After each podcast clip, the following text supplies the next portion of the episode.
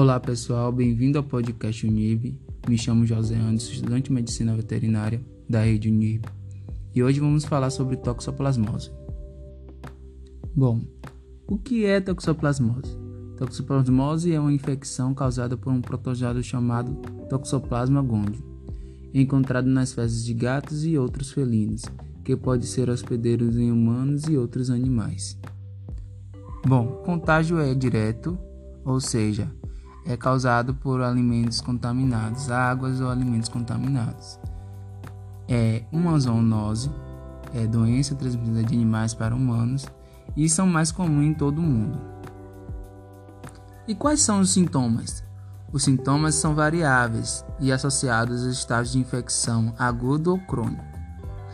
A fase aguda da infecção tem cura mas o parasita persiste por toda a vida da pessoa ou do animal e pode se manifestado em outro momento, com diferentes tipos de sintomas, normalmente são leves, similares à gripe, dengue, ou seja, dor no corpo, febre, e pode incluir dores musculares também e alterações de glândulos linfáticos.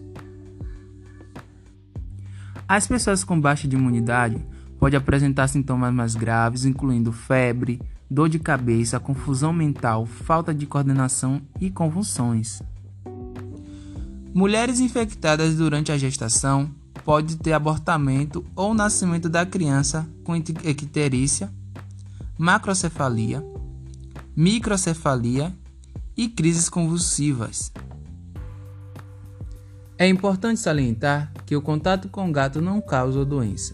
O perigo está no contato com as fezes contaminadas do felino e no consumo de água contaminada, além de alimentos mal higienizados e mal cozidos.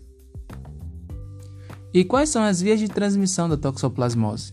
São a via oral, por ingestão de alimentos e água contaminada, congênita, por transmissão da mãe para o filho durante a gestação, a mais rara é a inalativa por aerossóis contaminados, anoculação acidental por transfusão de sangue e transplante de órgãos.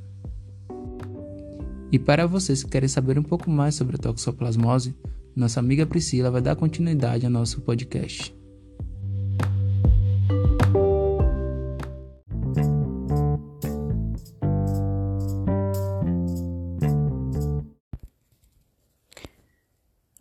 Pessoal, me chamo Priscila e vamos dar continuidade sobre o tema de hoje, toxoplasmose. Agora que sabemos o que é toxoplasmose e como a doença se apresenta, vamos te deixar bem informado quanto à forma de tratamento e prevenção. O tratamento é realizado de forma integral e gratuita pelo nosso querido Sistema Único de Saúde, o SUS.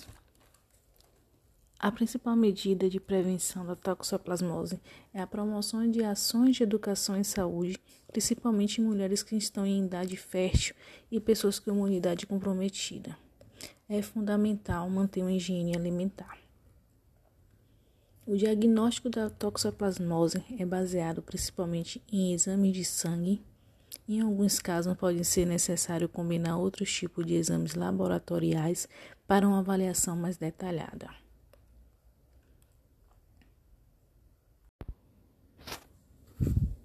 Para quem chegou agora e perdeu nosso momento saúde, vou fazer um pequeno resumo. No nosso momento saúde de hoje, aprendemos que o protozoário da toxoplasmosa é o Toxoplasma gondii, é transmitido pela fezes de gato e outros felinos, é uma zoonose, pois pode ser transmitido ao homem. A transmissão ocorre por ingestão de água ou alimentos contaminados ou de forma congênita. O tratamento é realizado pelo SUS e as grávidas podem sim ter gatos, se atentando aos cuidados de higiene desses animais, é claro. Se ainda tem dúvida, dá uma olhada no saúde.gov.br. Ficamos por aqui e muito obrigado pela companhia em mais um Momento Saúde Unirb. Agora segue algumas dicas de prevenção.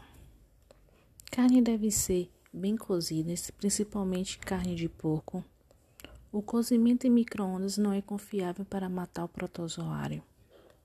Evite a contaminação cruzada para os outros alimentos, lavando as mãos completamente após o manuseio de carnes cruas ou frutos do mar, assim como as tábuas de corte, pratos, bancadas e utensílios.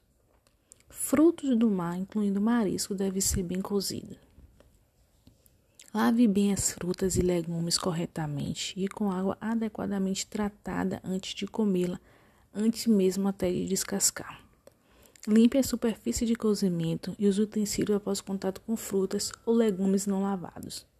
Consumir água tratada, de preferência 100% potável. Caso não possua água tratada, ferva a água antes de consumi-la. Limpe as caixas de água periodicamente e deixe bem vedada para minimizar o risco de contaminação. Cobrir as caixas de areia das crianças quando não estiverem jogando para evitar que os gatos a utilizem. Não alimente gatos com carne crua ou mal passada.